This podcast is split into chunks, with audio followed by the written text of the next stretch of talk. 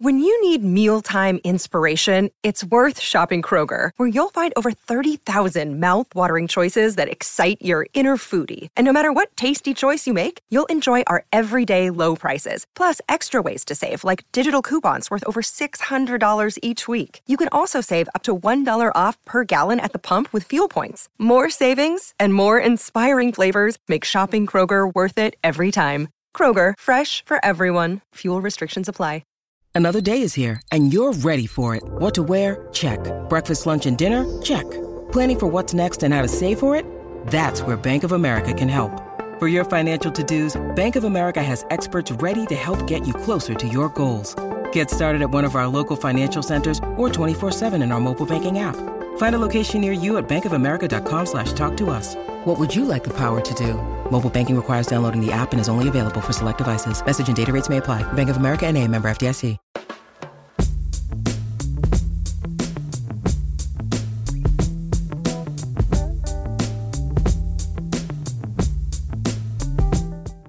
Welcome to episode 9 of Sample Excavator. I'm your host, Angelo Robledo, a sample archaeologist, if you will, digging through sample and production history to piece together the stories behind the world's biggest records.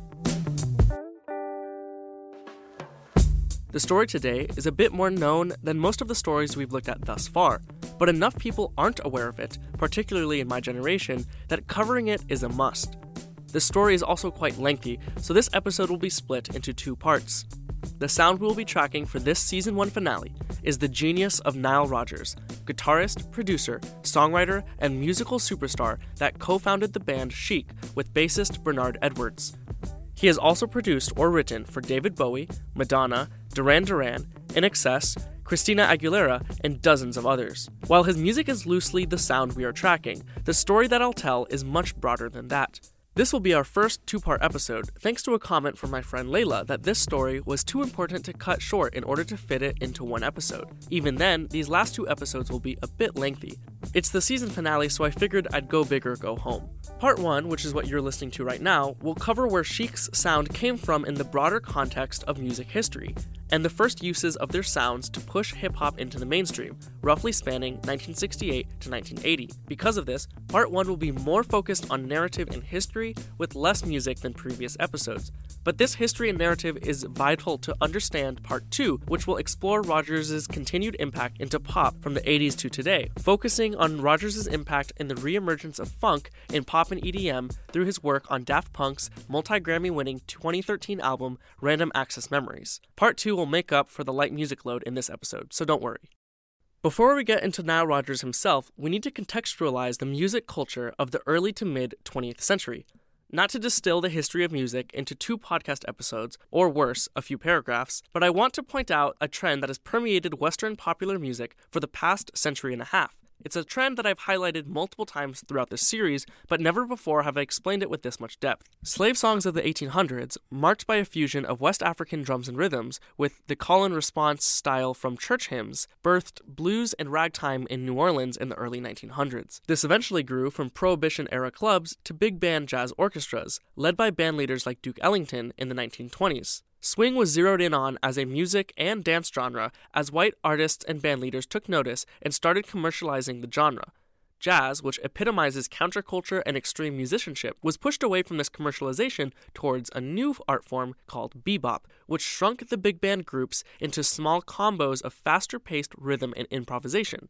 Meanwhile, in Nazi occupied Paris, this music was prohibited as part of German agenda to quell American and black cultural influence in their fascist regime. They should have realized that prohibiting something makes people want it more, as French youth saw illegally importing and listening to this type of music as an act of resistance, creating the first discotheques. Back in the US after the war, these smaller combos eventually embraced radical new innovations in music technology like the electric guitar, developing high energy rhythm bands. In 1949, Billboard renamed their quote-unquote race records chart to Rhythm and Blues or R&B to encapsulate and ultimately segregate this new black sound emerging from the previously white co-opted swing. This of course was eventually co-opted itself to create rock and roll, blatantly repackaging songs and sounds developed by artists like Big Mama Thornton for white audiences through Elvis in the 1950s.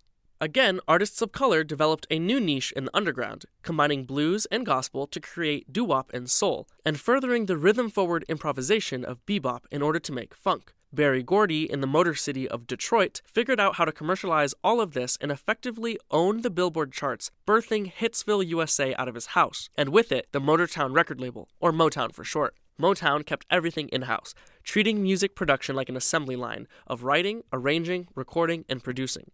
This included using one house band, the Funk Brothers, for the instrumentals on all tracks for the recording artists, regardless of whether or not the artist was Stevie Wonder, The Supremes, Marvin Gaye, The Four Tops, The Temptations, Smokey Robinson, or anyone else in the Motown lineup. The Funk Brothers provided the groove. This allowed Motown to have a cohesive sound and technically meant that the Funk Brothers performed on more Billboard number one hit records than the Beatles, the Rolling Stones, Elvis Presley, and the Beach Boys combined between the years of 1959 and 1972, an impressive feat for a band few people today are aware of. Motown had its hand in every subgenre of black music at the time, from R&B and funk to soul and gospel. This trend of artists in an oppressed minority making subversive quote unquote struggle music, that music being co opted and commercialized by the white mainstream, which then pushes minority artists to create new underground genres, is the core of Western music. This trend does not stop with Motown by any means. In fact, it's the 20 years after the prominence of Motown that demonstrates this trend better than ever before because of the dramatically better documentation of these trends at this time despite the fact that an entire podcast series could be done on this trend and the brief history of music I just went over, our story actually starts in 1968, when everything simultaneously converged in some areas and diverged in others, as music was pushed into the new age. In 1968, Led Zeppelin recorded and released their debut album, which we discussed way back in episode 2 of this podcast. With this album, they pushed the pop and psychedelic rock of the 60s into the classic rock hard era of the 70s and 80s. While the blues influences of rock persisted at first, this eventually fell away, pushing rock further away from its black roots than ever before. Also in 1968, Francis Grasso DJ'd for the first time in New York City. He performed at Salvation 2, a nightclub in the village in Manhattan. Over the next few years, he would be instrumental in the success and development of the nightclub scene combining the counterculture atmosphere of French discotheques with the best dance music across any genre, he cultivated a party experience like no other, championed by the black gay community newly emboldened by the success of the Stonewall riots in 1969. Two things made Grasso and the eventual DJ profession unique. The first was his music choice. This wasn't a jazz hall or a rock tavern. It was a dance hall, and any music from any genre was welcome, as long as it got people to move. The second unique skill he had was to blend and mix the songs, not just fading one out and bringing the next one in. He had an ear for the drums and could hold a mix for an extended period of time, creating nonstop energy from sundown to sunup. As a DJ, he was not simply a human jukebox playing requests or top 40 hits. Grasso took ownership of the art form as performance, guiding the audience through a narrative of dance and music. This new conception of the DJ spread throughout other nightclubs in the village, with new DJs like Steve Mancuso and Nicky Siano continuing Grasso's musical traditions. This meant the Temptations, Chicago, James Brown, the Rolling Stones, and Carlos Santana were all fair game. Songs like Get Ready by Rare Earth or Long Train Runnin' by the Doobie Brothers became staples of this proto disco era. This would be combined with some incredibly unknown deep cuts from around the world, including African, Latin, and reggae music. The drums and rhythms gathered from these international records would influence music for decades to come, exemplified in this record by the band Babe Ruth entitled The Mexican, which has been sampled hundreds of times in the subsequent decades.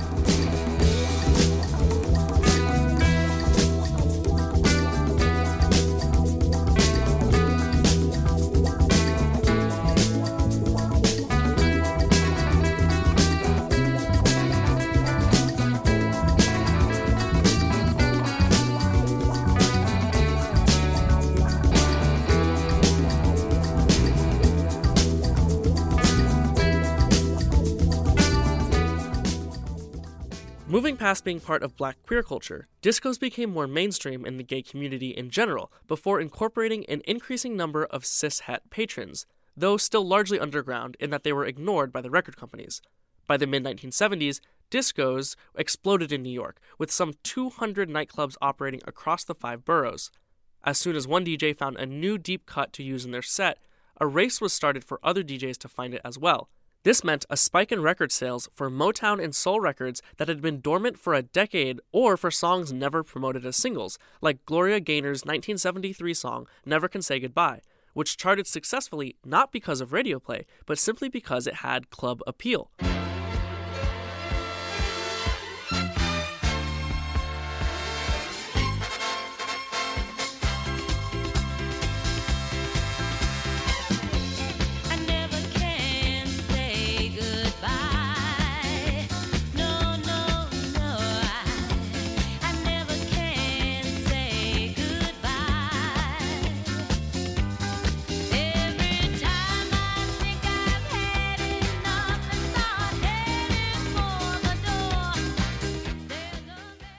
Since the black community pioneered this disco scene, black artists like Gloria Gaynor and Nile Rodgers became the first to start tailoring their music towards this club scene. Nile Rodgers and his bassist, Bernard Edwards, started the Big Apple Band at this time, playing a funk rock soul fusion. He would later change the name of the band to Chic, but we're not quite there yet. Just know that he starts to become active in the industry at this time of disco in 1975. At the same time, DJs wanted songs to be longer so that they had more time to mix, loop, and groove. This led DJ Tom Moulton to literally cut and paste together multiple tapes of a single song to make an extended edit, pushing a 3 minute radio cut of a song to be 7 minutes long. He eventually took this into the studio, pressing these remixes onto 45s and distributing them to DJs. One day, when out of blank 45s, he pressed one of his 7 minute edits onto a full 12 inch vinyl, stretching the grooves to take up more space, giving the songs much more bass and louder drums. Record companies started noticing these trends and purposely released higher energy songs on 12 inch records by themselves, and thus the 12 inch single was born. This became DJ Gold, opening up more technical opportunities for DJing.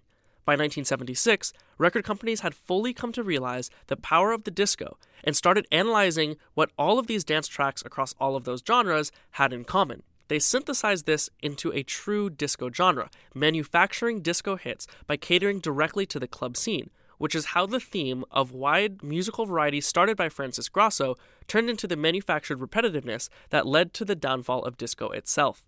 The epitome of this synthesis was the quote unquote four on the floor drum pattern, which arguably originates with the 1973 song The Love I Lost by Harold Melvin and the Blue Notes, a soul vocal group based out of Philadelphia.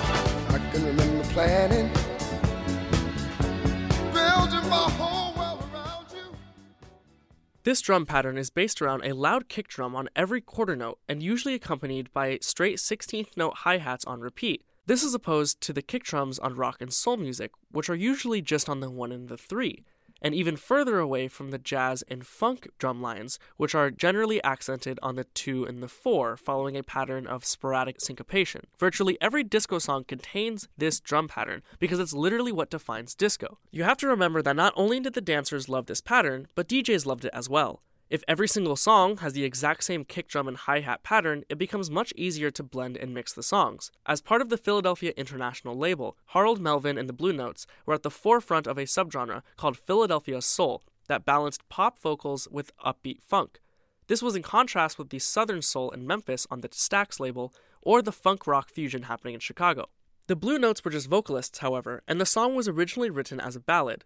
Credit for the four on the floor drum pattern actually needs to go to Earl Young, the studio drummer for the Philadelphia International House Band, entitled Mother, Father, Sister, Brother, or MFSB. MFSB pioneered what would become the disco genre with their song The Sound of Philly, or TSOP, which became the theme song for Soul Train, which debuted in late 1971. Earl Young would take his four on the floor style to his next project, The Tramps, arguably the first group assembled with the purpose of being a disco band making disco music. Thus starts the commercialization of disco. It was no longer soul, R&B, funk, and rock artists whose music happens to be used in discos. Small independent labels like Salsoul started producing this synthesized disco music, focusing on getting record sales through club play, not radio play. Obviously, no discussion of the development of disco is complete without talking about the queen herself, Donna Summer. Like her contemporaries, she started just as a soul singer, but quickly adopted proto disco instrumentation with her Giorgio Moroder produced hit, Love to Love You Baby, in 1975, which features that four on the floor drum pattern, though it is still a tad slower and funkier than what disco would become.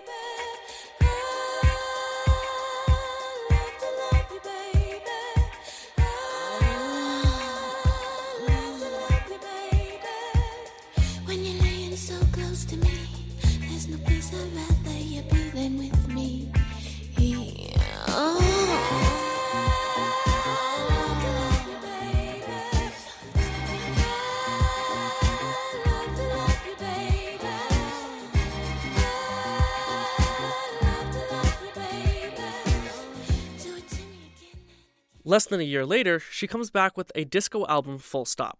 The very first seconds of the first song on her Love Trilogy album, entitled Try Me, I Know We Can Make It, tells you all you need to know with that pulsating quarter note bass drum that is repetitive but irresistible. The queen of disco has arrived and she's here to stay.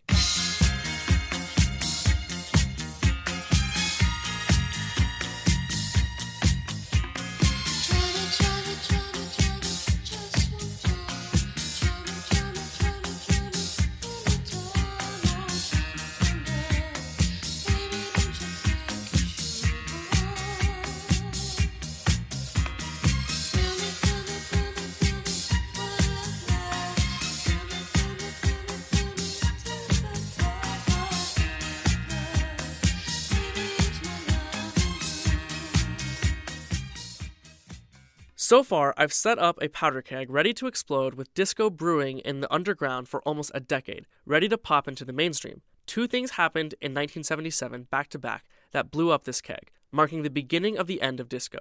First, Studio 54 opened in New York, becoming unbelievably exclusive with a clientele that was incomprehensibly star studded.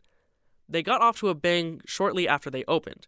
Their DJ, Richie Casco, was the first DJ to play Gloria Gaynor's I Will Survive, which became the first and last song ever awarded a Grammy for Best Disco Recording. To this day, it's frequently cited as the best disco or best dance song of all time. The second thing that happened in 1977 was the release of Saturday Night Fever, starring John Travolta, and featuring songs from the Bee Gees and the previously mentioned Tramps. The songs Stayin' Alive, Boogie Shoes, and Disco Inferno skyrocketed the soundtrack to be the single best selling soundtrack of all time, certified 16 platinum in the US and selling 54 million copies globally. Suddenly, disco wasn't just black or queer music, because hey, look, Sylvester Stallone is at Studio 54, so it's open to anybody. Big record companies realized that disco was the future and started making their moves, pivoting from rock to dance music. Atlantic Records signed Nile Rodgers and his new band, Chic, in 1977, releasing their self titled album to exceptional success, topping the club play charts and going top 10 with multiple singles. Ironically, they were denied entry to Studio 54 despite their music being played by the DJ, inspiring Rodgers to go home and write a song called F Off, directed at the club. This song was briefly called Freak Off, before the title Le Freak was settled upon for Chic's 1978 album. Le Freak and the Nile Rodgers sound became synonymous with the disco genre.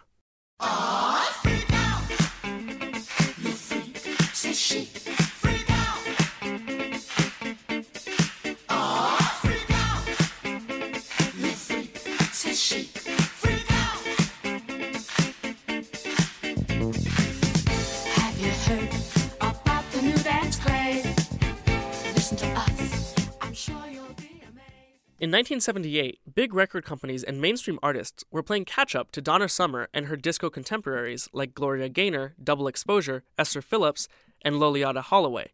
Rod Stewart, Paul McCartney, Ringo Starr, and the Rolling Stones all attempted disco sounding records, trying to get back to the blues and funk roots they left behind in pursuit of rock.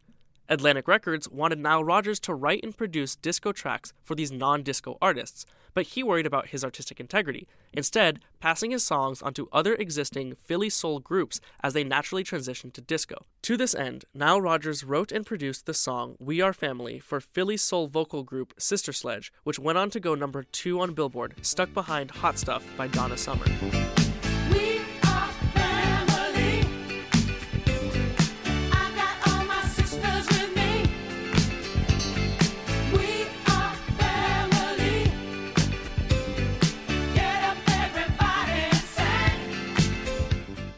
In 1979, however, Nile Rodgers and Chic had their biggest record yet, Good Times. It became the best selling single in Atlantic Records history at the time and skyrocketed to number one on the Billboard charts. The bass laid down by Bernard Edwards is possibly the single most influential bass line in music history.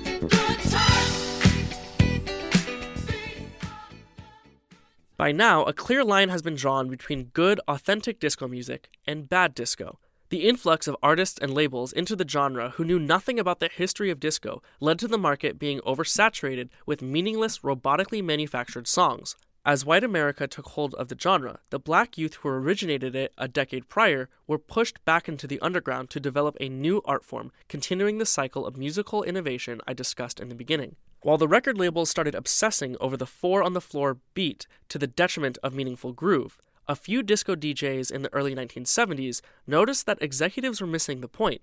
Monotonous repetition of a kick drum is not the only way that makes people dance. They realized that there was something else intrinsic to the R&B, soul, and particularly funk records that made people dance. In the funk tradition, pioneered by James Brown, there would be a breakdown section somewhere in the song, this is a deviation from the driving groove where the bass and drums can do a quick fill, freestyle, or solo.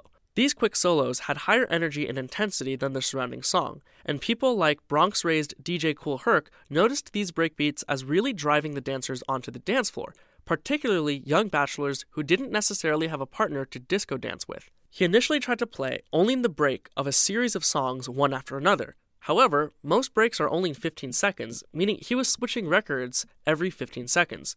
Eventually, he figured out how to lift the needle off of a record to play the break over and over again, guessing as to where to drop the needle to catch the beat. It was finicky, but he didn't really care. He was having fun, and the crowd loved it.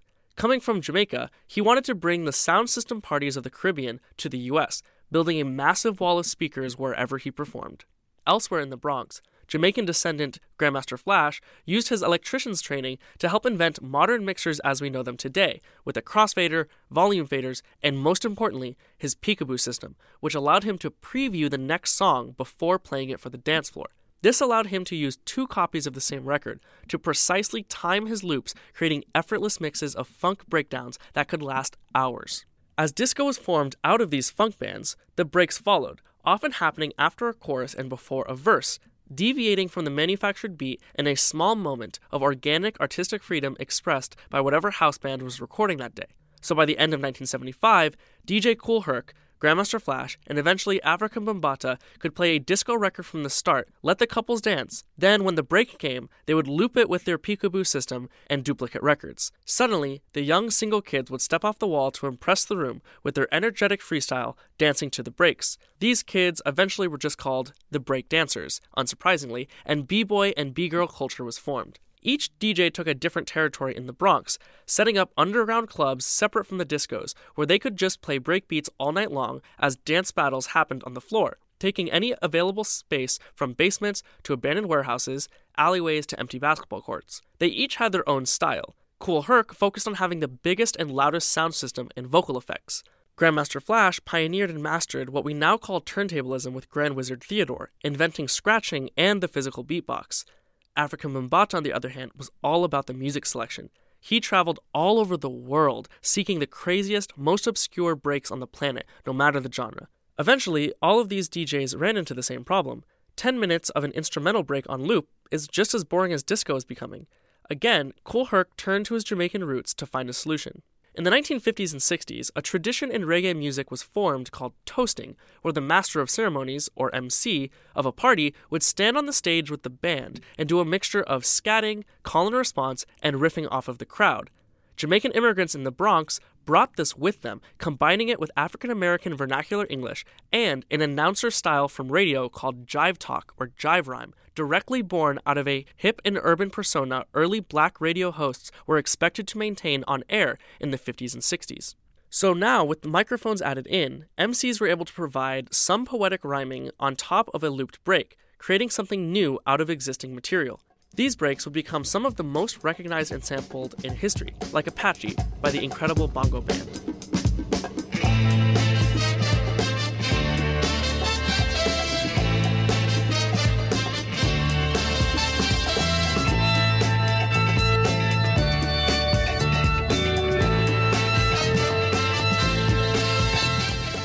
The seeds for sampling as we know it were planted right there and then, in the basement of DJ Kool Herc, somewhere in the Bronx, packed beyond maximum capacity with breakdancing teenagers.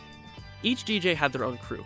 DJ Kool Herc had the Herculoids, Grandmaster Flash had the Furious Five, and Afrika Bambaataa had the Sonic Soul Force, and they would have both rap and breakdance battles, playfully maintaining territory in the Bronx by training apprentices to find their own territory. From the scatting and rhyming came a largely nonsensical phrase for the type of parties these DJs were hosting a hippity hop, or hip hop for short.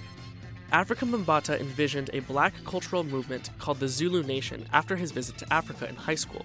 He posited four branches of hip hop culture DJing, MCing, graffiti, and breakdancing he hoped that the quasi gang or crew identity fostered by the friendly competition between the three DJs would give black youth an outlet that kept them out of the actual violent gangs permeating the five boroughs or the hard drug use that was taking hold of the disco scene.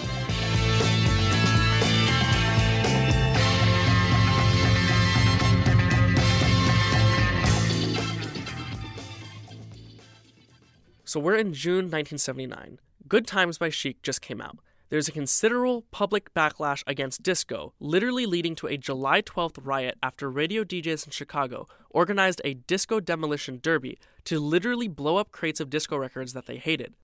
Michael Jackson releases his first solo album after departing Motown Records entitled Off the Wall. It will be looked back on as the last great disco album. While Off the Wall would prop up disco for another year or two, it was clear that the genre was fading out. What was happening in the Bronx with hip hop was staying in the Bronx, however. It went half a decade without anyone else learning about it, copying it, or even reporting about it. But somehow, New Jersey raised white new wave artist Debbie Harry of the band Blondie found out about it and joined the scene by meeting and befriending Fab Five Freddy, a graffiti artist and early hip hop promoter. It was this same summer of 1979, when everything was blowing up with disco, that Blondie invites Nile Rodgers himself to a party in a Bronx playground. It's there that Rodgers saw hip hop for the first time witnessing DJs cut, loop, and scratch his song Good Times while MCs rapped over it. You know what? I'll just let him tell the story. It was like the end of 1979, beginning of 1980. Um, th- this thing, this movement started to develop in New York City that I had become, you know, loosely aware of because of my friendship with, uh, with, with, Blondie, with uh, Debbie and Chris and they said, "Hey, now you got to come up to a hip hop with me," which is what they called it. They said a hip hop, and they would play the break to my song "Good Times," and they would just rap and rap and rap for hours and hours and hours, and I had never seen anything like that. I mean, you could. I, I literally, I mean, the first time I saw it, they took me to a club. They took me to a high school in Queens, and then they took me to a spot in the Bronx. And all they played was one song just over and over again and it was just the breakdown to good times. They would just go good good good good good good good good time boom boom. A few months after that after half a decade in the underground the first hip hop song is recorded and released on September 16, 1979, interpolating the Good Times bassline to provide support for possibly the most influential and well known rap verse in history.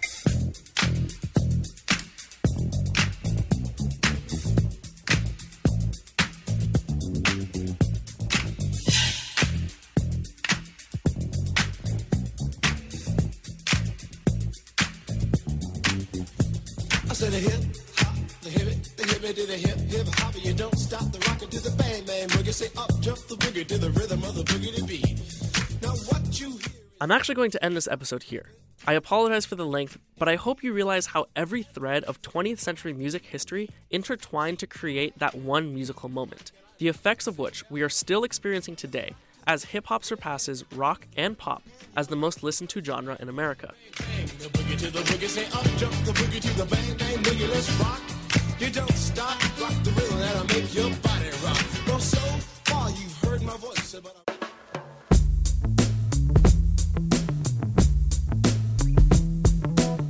I'm actually going to publish two separate playlists that correspond with this week's episode. One with proto disco music, and the other with actual music from the disco genre, containing that unmistakable kick drum. Hopefully, this will allow you to appreciate the breadth of proto disco DJs like Francis Grasso, while clearly contrasting it to the relative monotony of mainstream disco. Don't forget to rate, review, and subscribe on your preferred podcast streaming service. You can find me on Twitter and Instagram at idigitfirst, that's I D I G I T 1 S T, and the show at Sample Excavator on both platforms as well. Sample Excavator is researched and written by myself and produced by Guy Tannenbaum. The theme music was written and produced by David Ramos. Next week, we're going to pick up right where we left off with Rapper's Delight by the Sugar Hill Gang, examining how this record came to be through the genius of Sylvia Robinson at Sugar Hill Records. From there, we'll actually track Nile Rodgers' samples and production through his contributions to pop with artists like David Bowie, Madonna, Duran Duran, and Pitbull. And of course, I'll break down how the fall of disco gave birth to EDM, with Nile Rodgers' samples still at the forefront of this digital revolution. So stay tuned next week for part two of this story and to close out this inaugural season of Sample Excavator. Until then, keep on digging.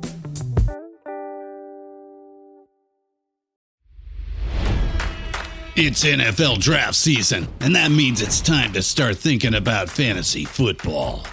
FantasyPoints.com features industry leading experts and prognosticators using proprietary hand charted data to help you score more fantasy points. FantasyPoints.com is the place to go for whatever kind of fantasy football you play. Whether you play fantasy football, daily fantasy sports, or do a little bit of everything, Fantasy Points has the meticulously researched content to guide you to victory.